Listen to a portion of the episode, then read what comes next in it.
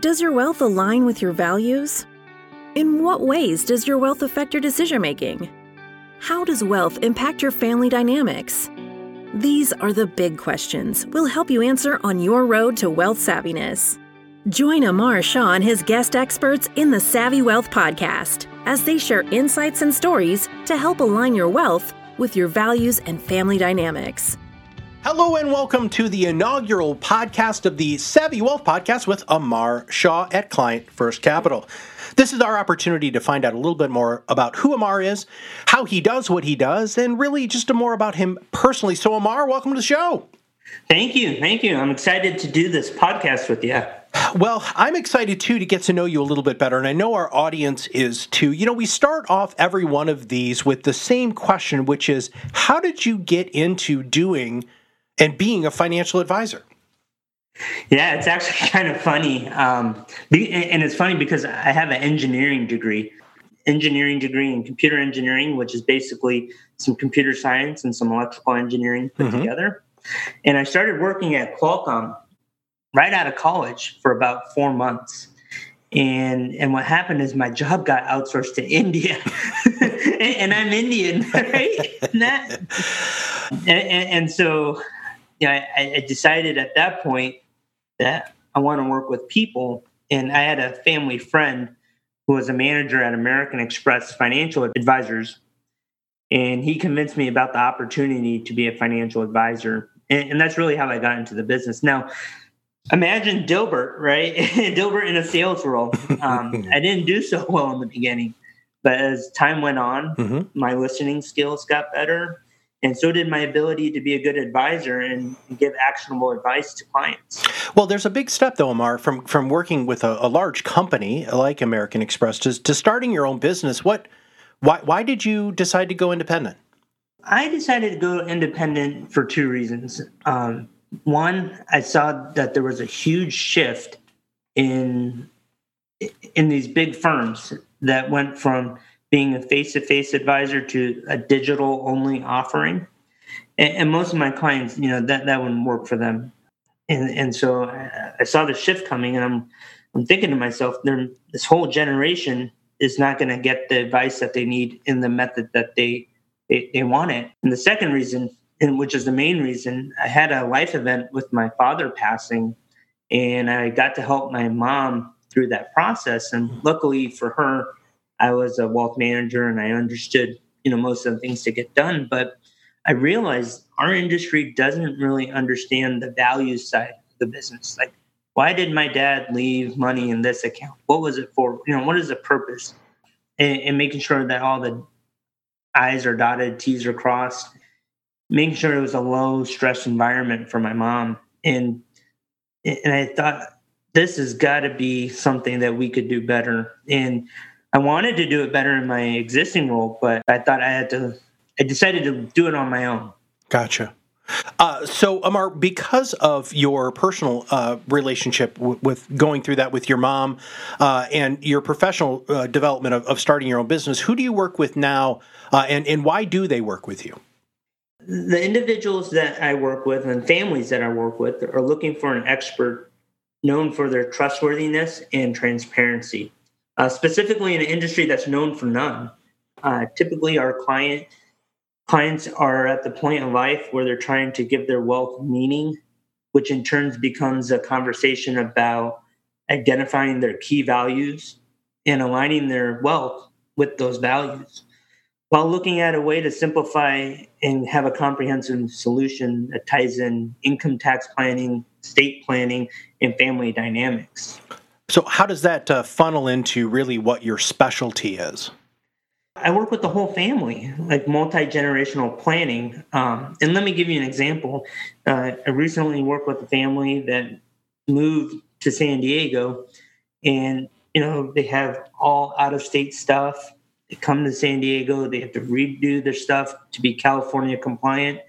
And then they're realizing, you know, taxes, estate planning, and all that, it's different out here and what their wishes were for their children tend to change over time. And how do you do it in the most tax efficient way possible?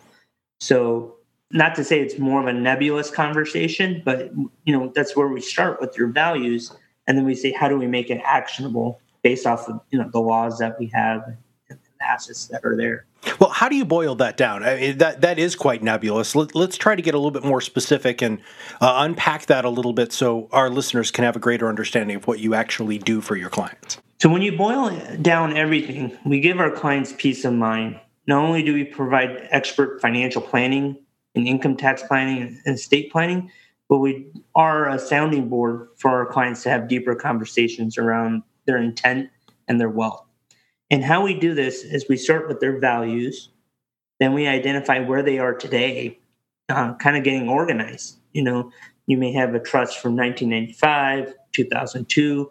They may be in different states. We need to kind of bring that all, make sure all the I's are dotted, T's are crossed, so we know where we are. And then we kind of put that against the backdrop of if you're living, you have normal expenses, and then unexpected expenses. So if there's a long term care need, if uh, a child needs uh, funds or cash flow from from from, uh, from assets, and and then we take that and we model that with the values. So then we get three outcomes. You know, best case scenario, average case scenario, and then worst case. And then we say, well, what do you want to happen each in each one of these cases? And then that's how we start to build in strategies that tie into their actual income taxes, that tie into their estate planning. And I think what sets us apart from other firms is that our core, bill, core pillars are on transparency, trustworthiness, and thought leadership. Okay, so, I, I, need you to break that down more. I, explain explain what each of those words mean, because again, I'm going to use your word, which is nebulous. Uh, there can be many definitions and many uh, unexpected uh, expectations to what those three words mean.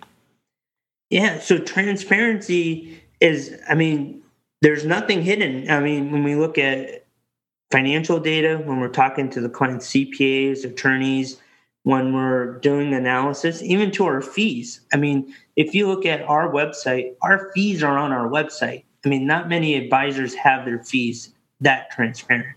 Um, typically, you would have to go into their ADV and look up chapter five fee disclosure and, and find it there. So that, that's what I mean by transparency. It's everything. There's no secrets. It's open book. And trustworthiness is is really boiled down to two parts. So the first part, there are a lot of people that are trusted. I think of Bernie Madoff, but there are not a lot of people that are worthy of being trustworthiness, hmm. right? So we strive to do the right thing every day, every action, so that way we're staying above par. And the second part of trustworthiness is making sure that there's enough education, enough knowledge base there that clients feel comfortable in the advice that they're giving. And and how we do that is that we ask our clients once we do, for example, like a tax return, uh, we project out for five years. Here, this is what we estimate your taxes for the next five years why don't you take this and talk to your CPA and we'll be happy to have a follow up conversation with him or her. So it's you know trustworthiness is getting the whole different people involved and having a joint conversation, um, and that's the second part. Thought leadership. I mean, really, we spent a lot of time reading and researching articles. You know, more than the average advisor. The average advisor is you know kind of graded based off of sales we don't have that, right? So we spend a lot of time saying, "Hey, in your scenario, what what can we do? What are strategies that are out there?" And I'll give you an example. Like an advisor typically gets paid more to roll over a 401k to an IRA. And so you think about somebody because they get to manage that money, they could potentially do better. You know, there's pros and cons. But for for some of our clients or our clients' children, who are still working, we tend to tell them to move that money into their new company's 401k so then they can do a non deductible IRA and then do a Roth conversion and build up some more tax free money. Mm-hmm. So sometimes when we look at how people get compensated, that also dictates their knowledge base and what they know about products and solutions. Yeah, that makes a lot of sense. Now, who is your ideal client? So, Amar, when you're really, if you were able to uh, just have a clean canvas and uh, paint what your ideal client looked like, what what would that person or family look like? Yeah, I mean, it's there's no type of client. Well, let me let me step back. There's no like you know we work with doctors, we work with attorneys. We're not like that. But I would say our ideal client is really a mindset where they're where they're doing some reflection and they're looking at a way to balance their wealth, their values, and family dynamics. You know, they're typically really busy and they're looking for a third party to help guide this conversation um, challenge them, provide insights from previous experiences. And that means not only saying yes, you know, to get the business, it's having a fair and balanced conversation that'll yield the highest probability of success. Um, and, you know, as a previous engineer, you know, I can get into the weeds a lot, but we want to keep this what gives us the highest probability of success. Sure. Yeah. I can't wait to have later podcasts with you to talk about how you're going to stay out of the weeds because just how your brain works. But, uh, you know, because uh, honestly, I think it's such a refreshing um, combination of, of your highly analytical self and what you've learned from an interpersonal standpoint that makes you such a unique advisor. One of the things that we tell prospective clients is that clients that have wealth are marketed to all the time. Mm-hmm. You know, every advisor's got a new product new solution. I mean, I used to work on Wall Street, so I know this um, because it's what I had to do. you know, our conversations with our clients or prospective clients is look, when you buy, for example, a nice watch, you can go into a jewelry store and have a salesperson, you know, tell you the pros and cons, or you can have an opportunity to work with the Swiss watchmaker, mm-hmm. and so you know what how the the watch functions. You know so, so, so, you're gaining knowledge, you're gaining education, and you're gaining the peace of mind that that is full circle to, to what you want for a family. A lot of people with wealth know how to make decisions. You know, that's how they got wealthy, mm-hmm. uh, you know, partly. So they just want good advice to make those decisions. Gotcha. Well, now how do you get new clients? I mean, you know, you're you're talking about your the the sales stuff that you learned when you were at American Express and some of the transitions that you've made. Uh, I mean, do you do seminars? Do you do massive advertising? How, how are you bringing in new families into the practice? We have been really blessed to have introductions from existing clients to sustain 100% of our growth. Hmm. We do no advertising, no revenue share with CPAs or attorneys, no uh, no dinner seminars, no mailers, nothing that our industry typically does. Um, I think our work, our quality of work, has been the main driver for our growth in our business. And I, I mean that because there's nobody or there's few firms that really say, hey, let's get organized, let's make things simple, let's take advantage of the tax code, and let's take a, uh, advantage of the estate planning uh, overall with your family dynamics. Hmm. Um, and, if you think about this, most advisors that work at big firms, their firm wants to keep them in their lane and not give tax advice, not give estate planning advice. Um, it, and so there are very few firms that really do holistic advice. Absolutely. Well, you touched on this before what what sort of client education do you do? I mean, you, education is a huge component of of how you continue to build trust with your clients, and also, you know, your your one of your three pillars, which is the thought leadership. What do you do to educate your clients? Because again, you could have a tendency to get into the weeds a little bit, man. And how, yeah. how do you stay above the weeds and, and make sure that people are still grasping the what you're laying down? Yeah, it, you're right. It definitely can get into the weeds, and uh, and, and, so I have to be cognizant of that. Yeah. You know, I got to mentally make sure that we're we're not going down that road. But uh, I would say every client is different. Uh, wealth comes in different shapes, different sizes. Some people have concentrated portfolios. Some have large real estate holdings. Some are income beneficiaries of trusts that you know grandparents may have set up and uh, you know some some people may have never had to manage this amount of wealth mm. um, and, and, so our education component is really with working with the client you know one of the things that we're piloting right now is that i want to make meeting with a, an advisor fun mm. so one of the things that we're trying to do is that we know we have an agenda for a meeting and we know the topics that we want to cover. And when we do that meeting, most clients go, Well, let me think about it, let me research it. Or some clients say, Whoa, this is way too overwhelming. I don't, I can't understand everything right now. Let, let's schedule a follow up. Mm-hmm. So, one of the things that we're trying to do is, you know, one or two of those topics, I'm going to try to make a video and send the clients this video prior to the meeting. And so that we're actually having deep conversations about that content in the meeting.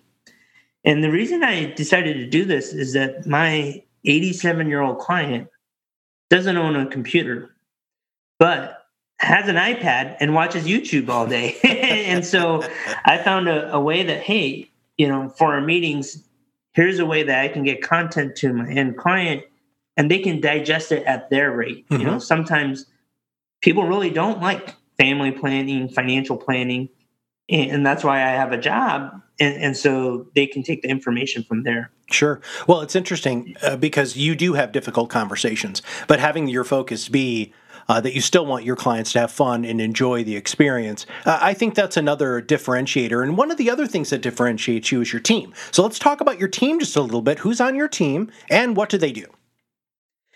Yeah, we have worked very hard to build a strong team uh, here at Client First Capital uh, that truly believes in our core values around transparency, trustworthiness, and thought leadership. I keep repeating that because we live this every day.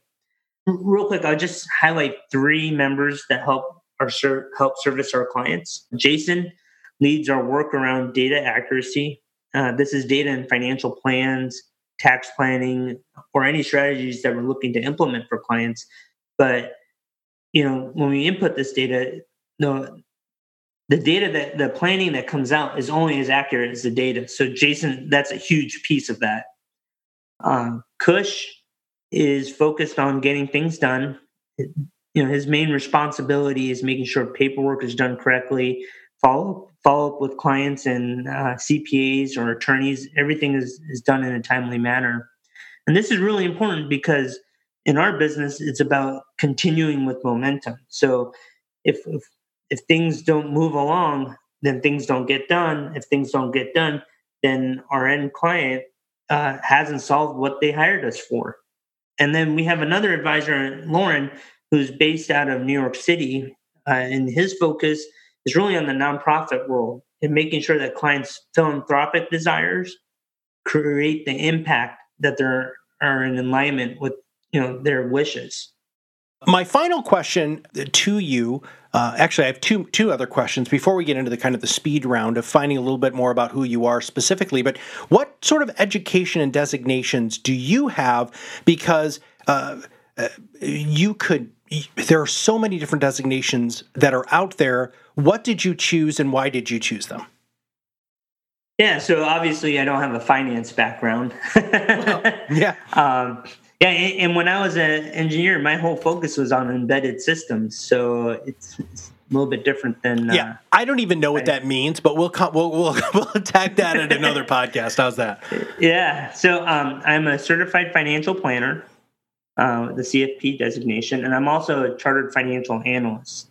And those two designations are, are probably the, the benchmark for our industry. So most good advisors have their CFP and very few advisors have the, their CFA as well. And you know, I enjoy this stuff, and, and, in fact, it's hard because when you're working, you have to study at night to mm-hmm. get these designations, and having a family, um, it, you know, it's very difficult. And so, you know, one thing that I'm personally proud of is that I was able to pass the CFA exam all three levels consecutively, and I was able to do it in two and a half years, which is uh, which is really good in our industry. sure. Well, I think people should Google that and just see, you know, how how what what level of difficulty the the CFP and the CFA have. They're really really labor intensive and very mind intensive uh, certifications, and it's really that's really impressive. Uh, there aren't a lot of CFP CFAs. I I mean, I don't really personally know too many at all.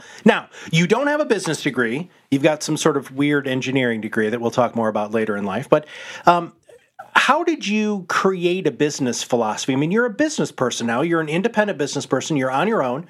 What is your business philosophy and where did it come from? something my dad used to say all the time growing up. My dad would always say, be good, do good. And I looked up to my dad. You know, my dad, in my opinion, was a true genius because he had the right brain and left brain. And what I mean by that, he had a PhD in math and was a rocket scientist. And he also had the left brain where, he, or yeah, I think it's the left brain that's artistic and used to make stage props and uh, for a local theater. So uh, my business philosophy is be good, do good.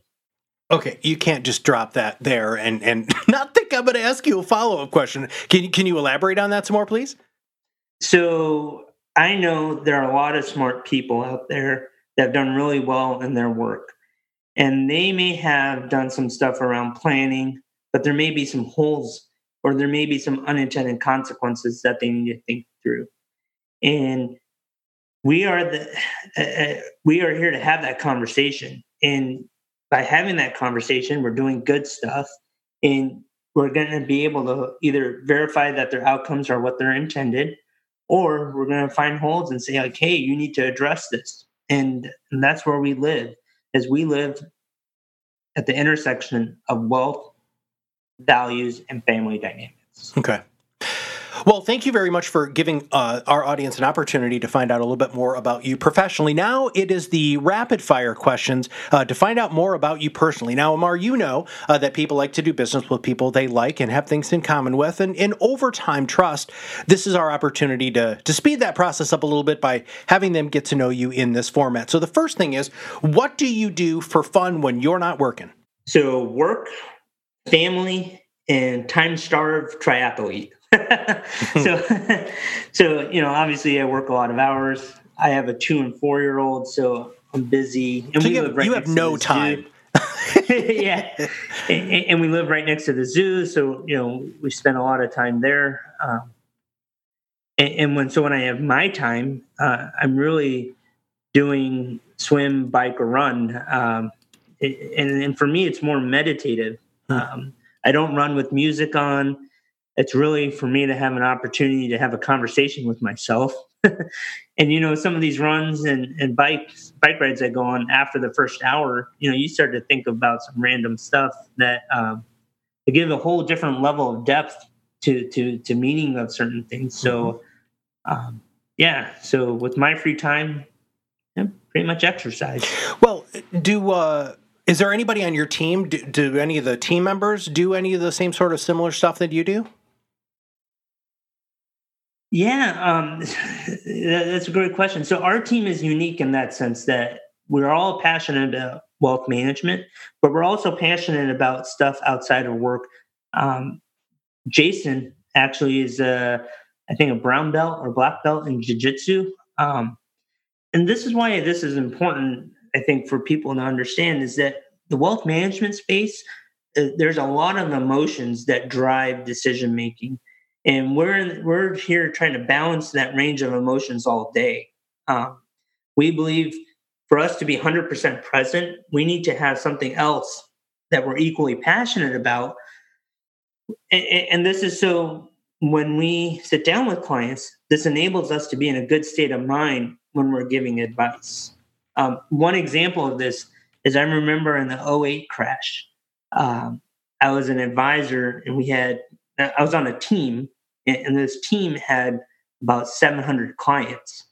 And can you just imagine talking about market volatility basically 10 hours a day for a month and a half, two months? It, I mean, at certain points, you just you give into that fatigue. And so at Client First Capital, each advisor has less than 100 clients. And we're also passionate about something outside of work so that we can be 100% present for our clients. That's awesome. I, I, absolutely love that. It is great to have a, a, break and to have a hard reset on your brain. It does really allow you to look at things in a different way, especially when you're on the, the second and third hour of, of you know any of the aspects of the triathlon that you work on. Now, you you talked about um, you know some people that you look up to earlier uh, when we talked about your business philosophy. Who are your heroes and why? Yeah, so I, I, was very fortunate that I had a very close relationship with my mom and dad. Um, I'm an only child, so I spent a lot of time with with both my mom and dad. And you know, my dad taught me about mental fortitude. Uh, he had a very difficult medical life, if you will. Three kidney transplants, heart attack, pneumonia. Um, yeah, so we basically um, knew a lot of people in the medical field all my life. Um, but he was never down. He was always positive, and he was helped out, uh, achieved all his goals. Um, and then, you know, my mom taught me about compassion.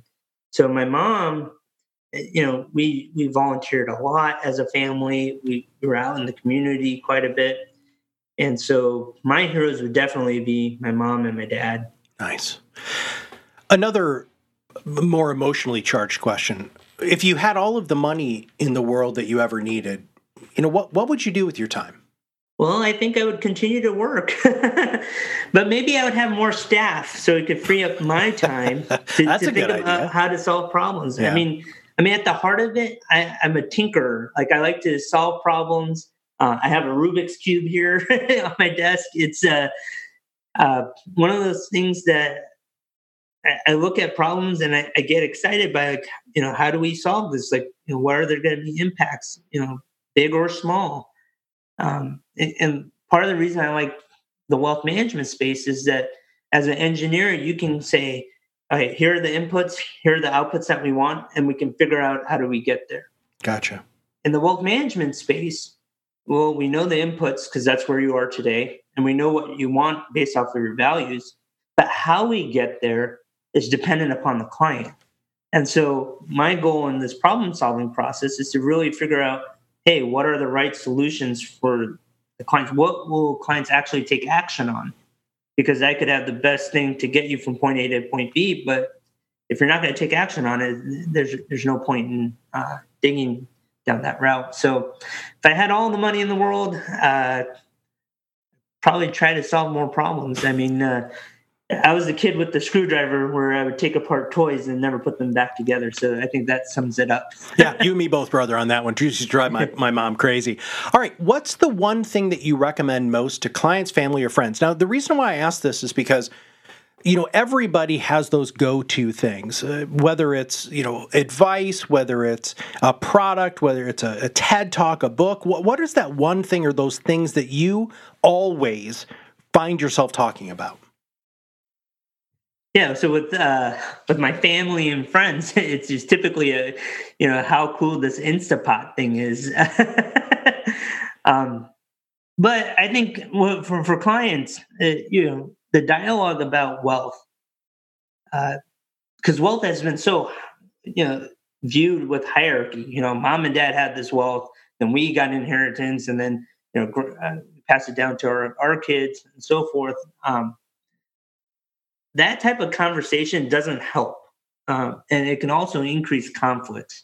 So, the one thing that I recommend to most of all my clients that have wealth is, you know, beyond the wealth and the family having a conversation, it really needs to become peer to peer with multi generational families. You know, families that have wealth beyond what they need, what they can spend, need to have a conversation or open dialogue with what that actually means.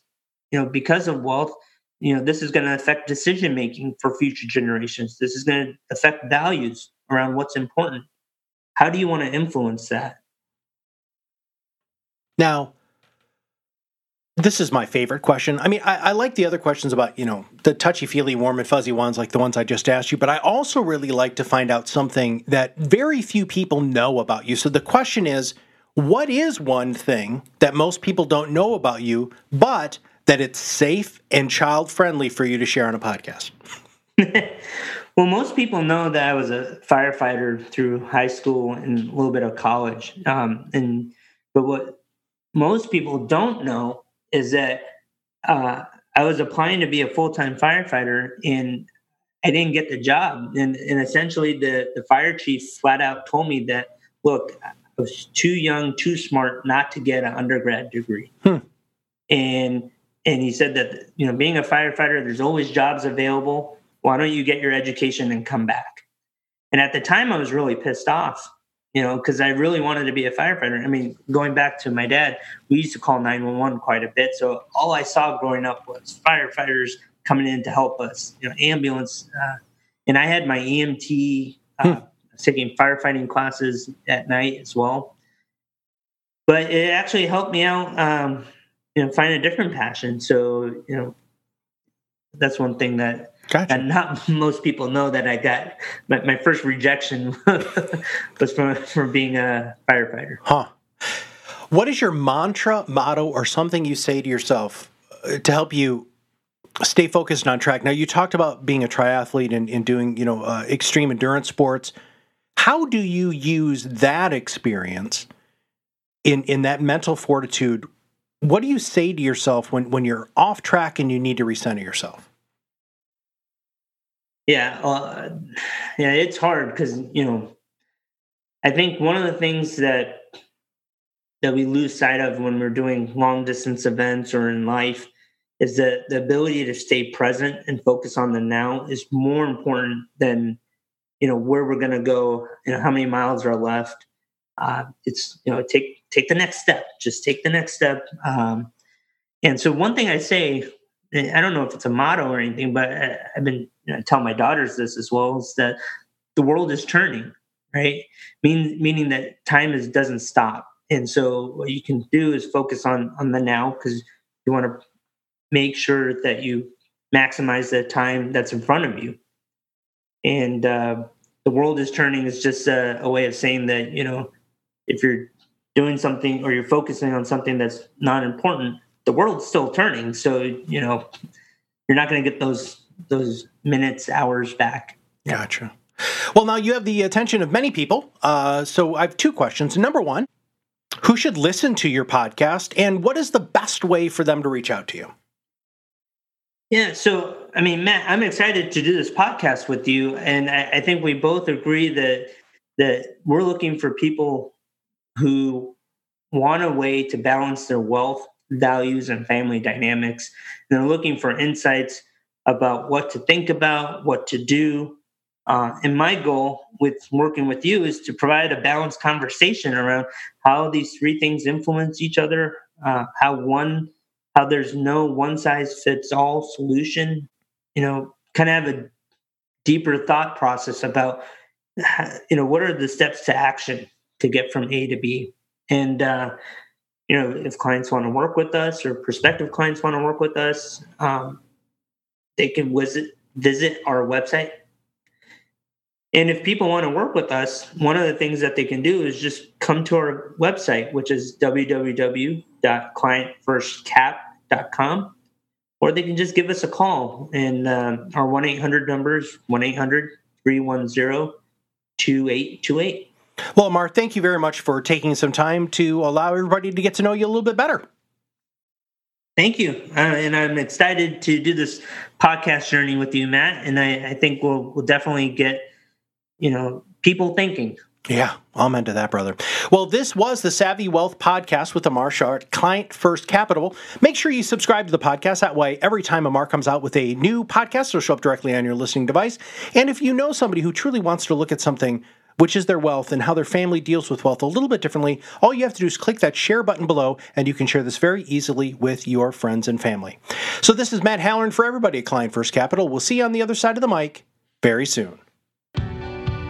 Thank you for listening to the Savvy Wealth Podcast. Click the subscribe button below to be notified when new episodes become available.